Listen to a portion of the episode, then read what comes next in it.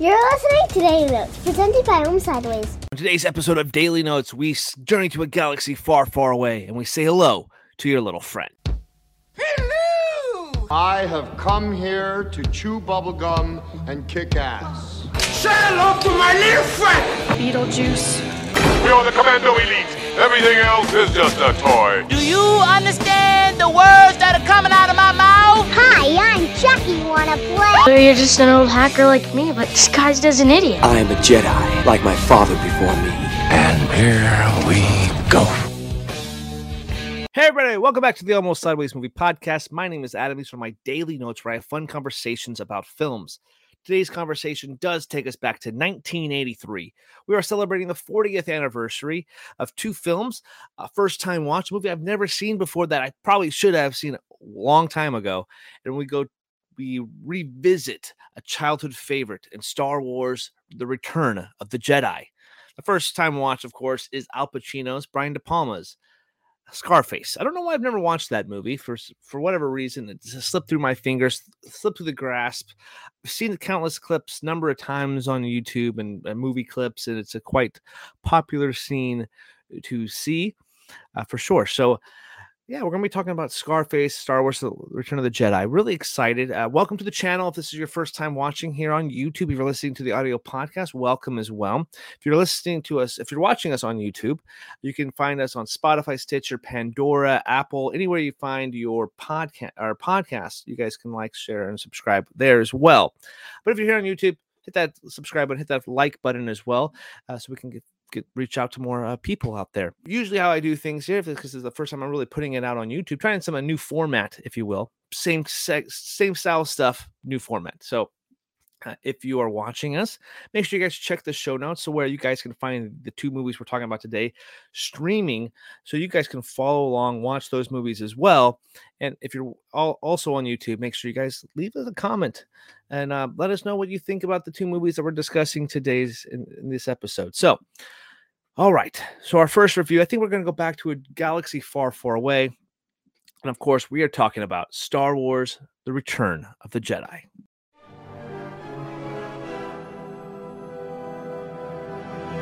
You will bring Captain Solo and the Wookiee to me. You can either profit by this or be destroyed. This is your last chance. Free us or die. Is Darth Vader my father? Your father is. Your father was seduced by the dark side of the Force. You must face Darth Vader again. Soon the rebellion will be crushed and young Skywalker will be one of us. The Emperor's made a critical error and the time for our attack has come. General Solo, is your strike team assembled? Right. Chewie, see what this piece of junk can do. Endangering the mission, I shouldn't have come. Do you understand anything they're saying? And I do believe they think I am some sort of god. We are now a part of the tribe. I know there is good in you. You don't know the power of the dark side. All fighters accounted for. All groups assume attack coordinates. Welcome, young Skywalker. I have been expecting you. It's a trap! Take of action. Your fleet is lost, and your friends on the Endor moon will not survive. There is no escape. I will not turn. And you'll be forced to kill me. Fight, then you will meet your destiny.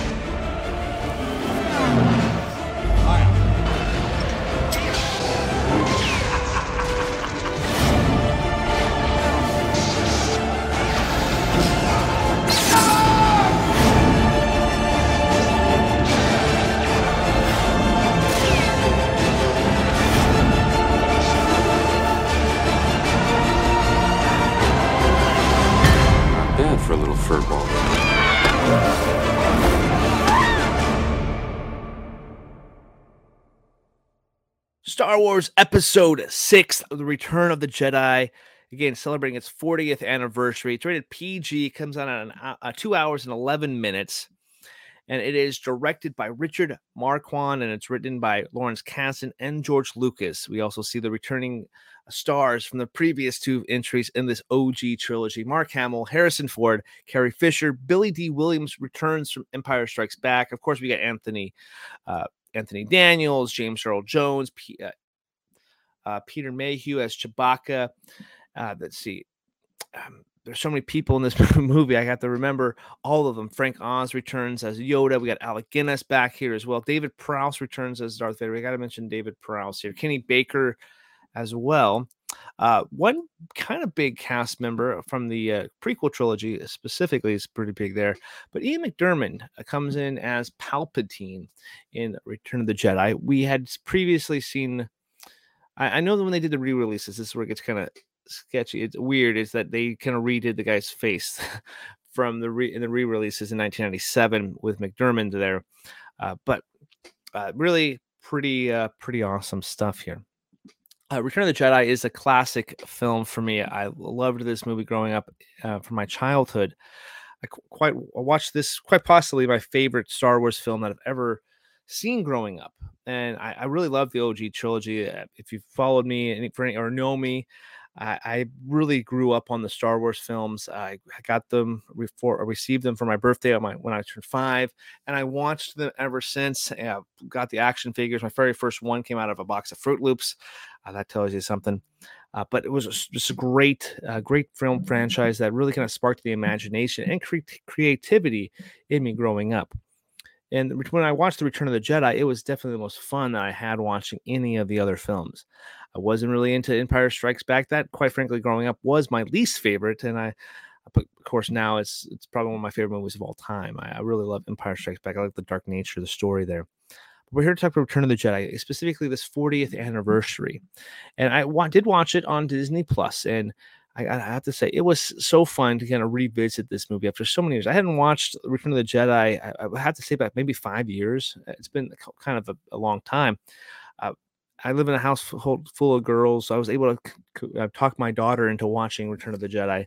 She made it past Jabba's palace, and she's like, "Okay, I'm I'm kind of done. I, I I love these movies. I grew up on these movies. I'm, I'm trying to convince my kids to like them as well." So, but anyway, Return of the Jedi. If you haven't seen it for quite some time, let's hit up the synopsis on the old IMDb here. And of course, it says after a daring mission to rescue Han Solo from Jabba the Hutt, the rebe- rebels dispatched to Endor to destroy the second Death Star. Meanwhile, Luke scr- struggles to help Darth Vader back from the dark side. So we kick off this movie with, of course, uh, our favorite band of rebels trying to free Han Solo out of carbonite from the previous film. That's so that takes us back to Tatooine, the setting of the very first film, and we get to meet the notorious gangster Jabba the Hutt. And I really liked this opening sequence here. We got some really co- cool, iconic sights and um, sounds to have here. I love the introduction of our the main two characters of that we see right off the bat. It's R2D2 and C3PO. They're just journeying through the desert once again, and this time their their journeys take them to Jabba's palace. The whole intro to Jabba and his palace, it's eerie, it's creepy, and of course you see this giant slug-like creature that is kind of revolting. And I think my favorite uh, Star Wars has been parodied so much, but I, I have to go back to Spaceballs. We have Pizza the Hut uh, in that Mel that ma- amazing Mel Brooks movie. So of course you get Jabba the Hutt. The Jabba the Hutt, we get to see him, which back in when I was a kid, the first time we saw Jabba the Hutt before they did the re-releases and the special editions rather. Uh, this is the very first uh, sighting of that kind of now notorious character. Of course, like I'm kind of referring to in the special editions, they do kind of CGI him in a sequence in A New Hope. It, it graphically, it's not the greatest piece of CGI work, but it, it kind of moves the story along, and you can understand why Jabba kind of held a grudge against Han Solo for so many years. And it kind of gives you that extra layer that you kind of need uh, when it comes to these characters. You get a little bit of extra backstory with them too. Uh, but the whole Jabba's palace sequence is really cool. You get to see Boba Fett there and his interactions with the different people. There are some stuff I don't like about this sequence because I feel like George Lucas was able to put kind of his creative power back into it and kind of change things and add different uh, um, sequences. Specifically, there's a song and dance number in here that uh, it it's not really that good. I don't like it, uh, to be honest with you. And it's just, you know, not my cup of uh, Jawa juice, I guess, uh, if you if you will. Uh, but overall, the the Jabba um, Jabba's palace sequence is capped off with an amazing um, entrance of Luke Skywalker here, who wants to bargain for Han Solo's life, offers up our two favorite droids here. But you know, Jabba does think the bait, bait. So we go to the Sarlacc pit. Uh, the Sarlacc pit also in this sequence does kind of age here. Um, compared to the 40th uh, the original uh, version, we didn't get to see this really kind of interesting CGI look. I, I kind of dig what they did the change in this this scene. It makes a more menacing character, I guess the CGI still doesn't age all that well in the 4K kind of transition here, but I guess it does add something to the Book of Boba Fett, the TV show on Disney Plus, which I can appreciate a little bit because at least they try to tie it in together. The uh, kind of the what the thing I didn't like about this sequence here is after watching this, is I kind of wanted to see what happened if Boba would have stayed out or not air quotes like killed killed by the Sarlacc pit and Book of Boba Fett not being the my favorite Disney Plus TV show. I think I, The Mandalorian by far is pretty much everybody's favorite, but Book of Boba Fett is fine, but it, it, it kind of seems weak, especially after watching this movie, and I kind of know what is expecting with that character. But needless to say, there's some really um, other fun moments in here, and I have to go back to we have to go to Endor for our next kind of conversation piece because a lot of the hot topic of this movie that people don't really like is the Ewoks. Now, watching here, I don't really mind it because, uh, again, I think I'm nostalgic for it as from being one of my favorite ones in the franchise for so many years. And like I said, like this was the kind of the more easily accessible movie because there's a lot of fun moments here. It is it moves at a pretty rapid pace. It's quick to easy to follow. You can understand where the characters' motives are. You of understand a lot of the characters' directions. There's a lot of action sequences here where I feel like Empire is kind of the darker and it's a little more bleak. And A New Hope, there's a bunch of introductions to the characters, so there's a lot of slow build to it. It kind of plays more of a slower westerny feel film where Return of the Jedi just pops you right into that action and you know what you're getting relatively faster than the other movies. I kind of a good comparison for me is like kind of the Last Crusade in the Indiana Jones franchise. It's really easy to follow, get you right back into that action quite uh, quickly compared to the other ones. And I actually liked Last Crusade a lot more than like films like Raiders or Temple of Doom at that time. I, am a big Raiders of the Lost Ark fan now, but kind of like the same. Kind of compare the two of trilogies in that aspect. Um, some things that uh, also really excited me watching this movie is that epic space battle that Billy Dee Williams as Lando Calrissian does, you know, uh, lead the charge of. It's a pretty awesome space battle, one of the, my favorites in the entire franchise. I think of other really cool space battles that the movie has given us. I think Rogue One has to be mentioned here. I think I deserved that movie deserves to have a rewatch done too. Because I remember not being the biggest fan of that movie for whatever reason, but it's definitely worth a rewatch. Uh, one last thing we got to mention, of course, before we go into other little categories and topics I want to talk about this movie, the final cl- climatic battle between Luke Skywalker and Darth Vader with the uh, temptations of dark side uh, superiority by Emperor Palpatine. A really great backdrop to kind of the the battles within of from good and evil. You see the conflict and kind of Luke. He wants to try to save his father, but he's being conflicted, and he just wants his friends to die. And the temptation of the enemy is so so sweet, and it tastes uh, it seems so like they're offering the world to you. But Luke, with you know, stands tall and you know takes down the evil forces. And even though he has his dad does fall at the hands of it, he does seem to redeem his father in these final moments, and it plays off so well. And I really love the uh, John Williams score, which plays over the top of this. And this, this score in this movie is rather good. I really like the even the, the even the songs from like the Ewok um, Ewok theme to the Jabba's Palace music as well. John Williams does once again a great job with this Star Wars score. That it's probably one of the best trilogy scores I would have to say ever by a director. So that's that's the Lord of the Rings franchise. I can think of maybe the first three Harry Potters possibly up there. Uh, there's probably more. Uh, Godfather. Ah, I, I, can't really speak. I haven't seen two of the Godfather films, but anyway, uh, Star Wars. Uh, John Williams, great a great movie score there. Uh, we are going to go down to the uh, box office and the budget and all that fun talk and talk about some financials here, of course. Uh, this movie did come out May 25th, 1983. And the budget for the movie was $32.5 million. So a pretty big estimated bu- um, bu- budget there. And the opening weekend in the States and Canada, they, it made $23 million uh, at the box office in the States and Canada. The gross worldwide was $470 million. No, let's just say the whole total 407, $475,106,177 to be exact and uh, that's a lot of money, a lot of cheddar there. And of course, it's uh, one of the biggest movies franchises of all time, especially that OG trilogy. And I remember growing up, uh, seeing those special editions and being in the theater with my dad and like that cha- scene changed. So this is different. That's added. My dad's like, okay, enough. When we get it, you're a big nerd.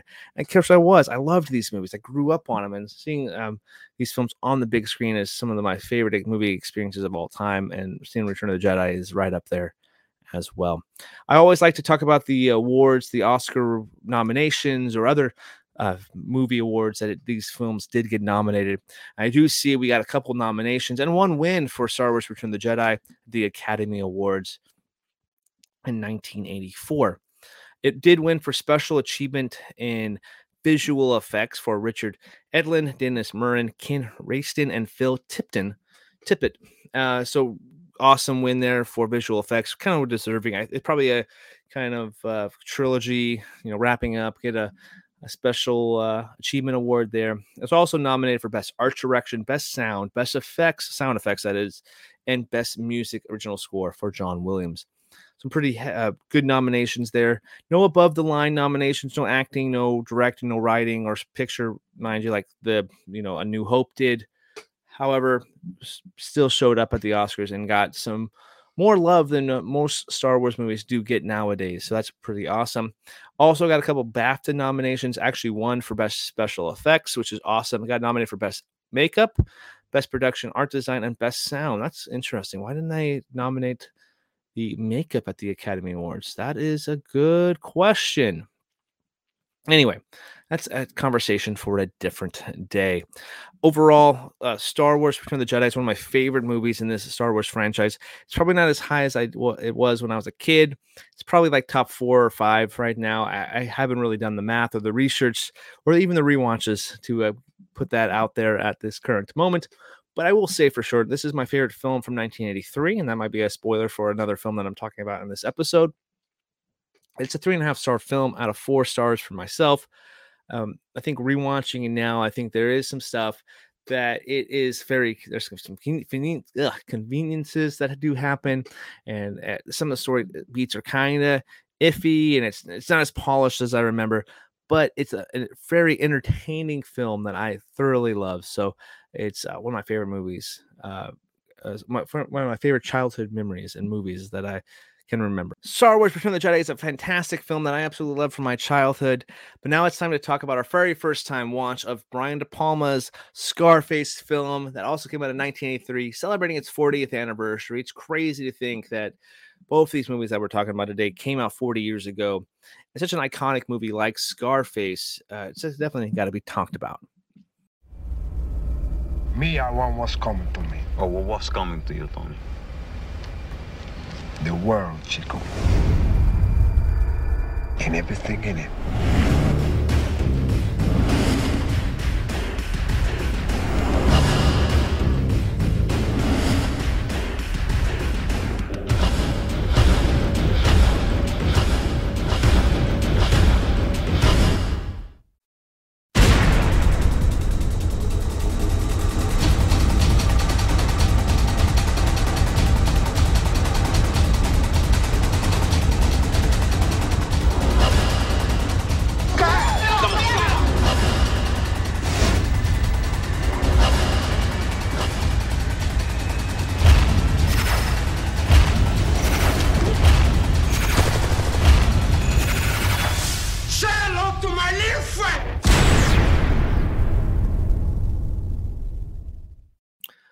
So Scarface came out in 1983, and it's a two-hour and 50-minute move, a long runtime there. It's rated R. Of course, it stars the great Al Pacino as Tony Montana, and Michelle Pfeiffer as uh, Elvira shows up here. We got Steven Bauer, uh, Mary Elizabeth Mastrant. We also have Robert um, Loggia, Miriam Col- uh, E. Murray Abraham, Paul Shenar, uh, to name a few. And I'm really horrible at pronouncing names, so I do apologize if my uh, tongue has slipped on your last names. I do apologize about that. But it is directed by Brian De Palma, and its writers are Oliver Stone wrote the screenplay, and of course, this is based off the 1932 film, so we get some uncredited screenplay um, credits here too for Howard Hawks and Ben Hecht from that 1932 Scarface original film. And if you haven't seen this movie in a long time, it basically takes place in 1980s Miami. Determined Cuban immigrant takes over a drug cartel and succumbs to greed, of course, as they always do. Now, I haven't seen this movie ever until a couple days ago, and I, I, wanted to sit on mm-hmm. my thoughts because I feel like if I talk too soon about it, I, I might, you know, not sound really great. And I know this is an iconic movie that a lot of people do love, and one of Brian De Palma's Palma's best movies uh, too in his filmography. And I don't know why I never watched it. And like I said, I have seen that clip on YouTube and other movies thousands of times before. The Say Hello to My Little Friend. It's an iconic piece of uh, cinema history. It's an iconic scene. It's.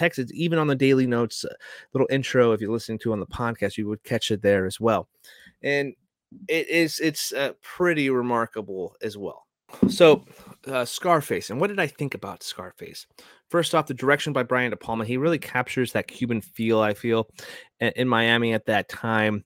It definitely is an 80s movie, has that vibe and kind of charisma and machismo that uh, you would kind of get from these 1980s movies about these guys who were kind of man, man, manly men, I guess, and they would go over and try to take over stuff. So I think Al Pacino also kind of embodies the kind of the feel of this movie super charismatic guy. He has a crazy accent here, but who cares? It's it's Al Pacino as this um, cartel leader, a Scarface. He's uh, swinging charisma left and right and uh, getting women that he wants to. It's it's a very entertaining performance. Maybe not my favorite Pacino performance, but it is highly entertaining.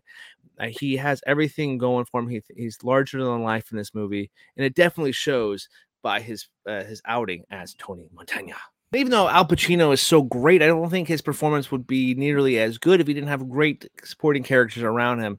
Specifically, uh, what I who I really liked a lot here was uh, Steven Bauer. I think he gives a really good setup for performance that uh, doesn't overshadow Pacino's crazy machismo that he does, but also he's still just as charismatic as Pacino, but he's not as flashy or as as vibrant or as bold or in your face. I should say that's probably the better word as you know what Montana is doing here. Steven Bauer does a really cool job here, and uh, there's a lot to do. And I kind of wish I would have seen more of what he is able to do because I think he was super talented. And I probably have seen some movies that he had done. We might take a look at that. But Michelle Pfeiffer also uh, looks stunning as always here, especially 80s Pfeiffer is uh, amazing. Of course, a lot of people, my first experience with Pfeiffer was uh, Batman Returns, came out in 1992 the Tim Burton classic film. She played Catwoman. It was an, it's an iconic movie. I uh, I I'm saying iconic quite a bit in this review, uh, but anyway, it's an iconic performance from Pfeiffer uh, in Batman Returns. But she's really good in this one as well. She doesn't have as much to do. She's not as showy or as uh, her previous movies I have mentioned. But it's really cool to see Pfeiffer here. I didn't really actually realize that was her uh, because I, maybe I hadn't seen anything pre '90s, so probably a good possibility there. So she didn't look like Michelle Pfeiffer at first, but now when I see on IMDb, she's in there. Of course, it's her, right? So, uh, Scarface for me is a very entertaining watch. It is uh, highly. Uh, there's a lot of really cool, high functioning scenes here that uh, really play uh, really well for the first time watching. It, it, might not be my favorite movie about the cartel or this kind of this era, and I think part of that is because uh, the pacing of it for me it seemed kind of uh, dragged a little bit in the middle. And again, this is my first time watching, mind you. So I think if I watch it again, I kind of know what I'm expecting. I think in my head, when you you see an iconic movie that's beloved, and we have people on our website who've given given it like four stars, and, and I'm here like, okay, I've never seen it. Let's go watch it. And I'm like, that was good. But is it like am i missing something? It's a great? I i think it's super entertaining and it's one of i definitely want to watch again because i think Pac- pacino is electric in here and again i like steven bauer too. There's a really a lot of cool things. Like my favorite scene that i can uh, think of all the t- uh, other than the iconic scenes that you have seen is there's a scene here where they go and they have to try to get some money after this guy and they have to switch some products and Pacino's feeling this guy out and he's feeling him out. Eventually, tables turn on Pacino and uh, his brother, and there's a chainsaw involved. There's some torture going on. It is straight up bonkers, and I love that shootout and how everything had turned out. I was like, oh, we're in for a, a ride here, and it definitely this movie definitely takes you on a ride. I think Brian De Palma does a really good job with his direction here, and it's uh, it is such a such a piece of cinema because uh, you know he's known uh, known for this movie. And you know what we're going to take a little brian de palma detour on here because i i can't really picture him other movies that he's attached to. So let's take a look at i think is that one of the first times that you're like a director you can't think of anything else that he's done of no, note but you just know like he, without even watching the movie like yeah that's a that is a scarface's director. But brian de palma we're looking at his imdb filmography here Okay, he has a 2006 movie named Black Dahlia, which I've kind of always wanted to see. I heard mixed things about it. Uh, I've seen the 2000 Mission to Mars, Snake Eyes, the Nicolas Cage movie, and there it is, right there, Mission Impossible. I totally forgot that he directed Mission Impossible in 1996. The Carlito's Way is another movie that I have not seen. 1993, I might have to make that happen because that's going to be a cool, interesting first time watch as well. Uh, that's Untouchables. Yeah, yeah, it's a movie I missed last year, 1987. Untouchables yeah, so he's saying he's did some bangers of movie movies there. I really like Mission Impossible. Mission Upon Mars. I have to. I haven't. I saw that when I was a kid. So, so that was the only other movie that I'd seen. So now I've seen three De Palma films: uh, Mission Impossible, uh, Mission to Mars, and Scarface, of course. I think if I had to rank those three films just off merit alone, Scarface would have to be up there as my favorite one, then Mission Impossible and Mission to Mars. Definitely interested to see more of his works because I think he does bring a, a creative energy and vibe to his movies. I definitely feel highly energetic. But like I said, it, it, has that vibe during some sequences for me. I do feel like it does drag a little bit. Again, I, I definitely I feel like I need to see this movie again because I the the third act is bonkers nuts i think there's sequences in this the first act that i really love as well. It's that middle act for whatever reason i just like there was like a 45 minutes It was like okay i want to see some more. I, I, this is the kind of a lot of good build up for his character in it of tony montana. I get the thing i want to see some of those iconic sequences. And that's probably my head it's like i, I gotta i gotta get another watch in there because uh maybe I, my expectations maybe were a little higher than probably you know man I should have made them. It's still a really good entertaining movie, and I think I'm at three at a three stars for this movie right now. I think it's still it's in my top uh, top five films of 1983. Uh, but let's go to that box office and budget to talk about the financials of this movie. Like we do every episode. This movie did come out December 9th, 1983. So right at Oscar season there. Funny enough, I don't think it got any Oscars. Er, awkward. But the budget here is $25 million. And the opening weekend in US and Canada alone, it made $45,408,703. So it made it budget its budget and twenty million dollars more over budget. So that's amazing there. Oh no, wait. I am totally reading the wrong line. They did not make that much money at opening weekend. That's how much it made in the states overall. Opening weekend here came out just um, was four million five hundred ninety-seven thousand. That's a big number. That's a big difference there. So the opening weekend in U.S. and Canada was four million five hundred ninety-seven thousand five hundred thirty-six dollars. Gross worldwide though is sixty-five million five eighty-eight hundred and four thousand seven hundred three dollars. So it did make its budget. It uh, probably had some of that time with uh, Al Pacino's name attached to it and that iconic performance there.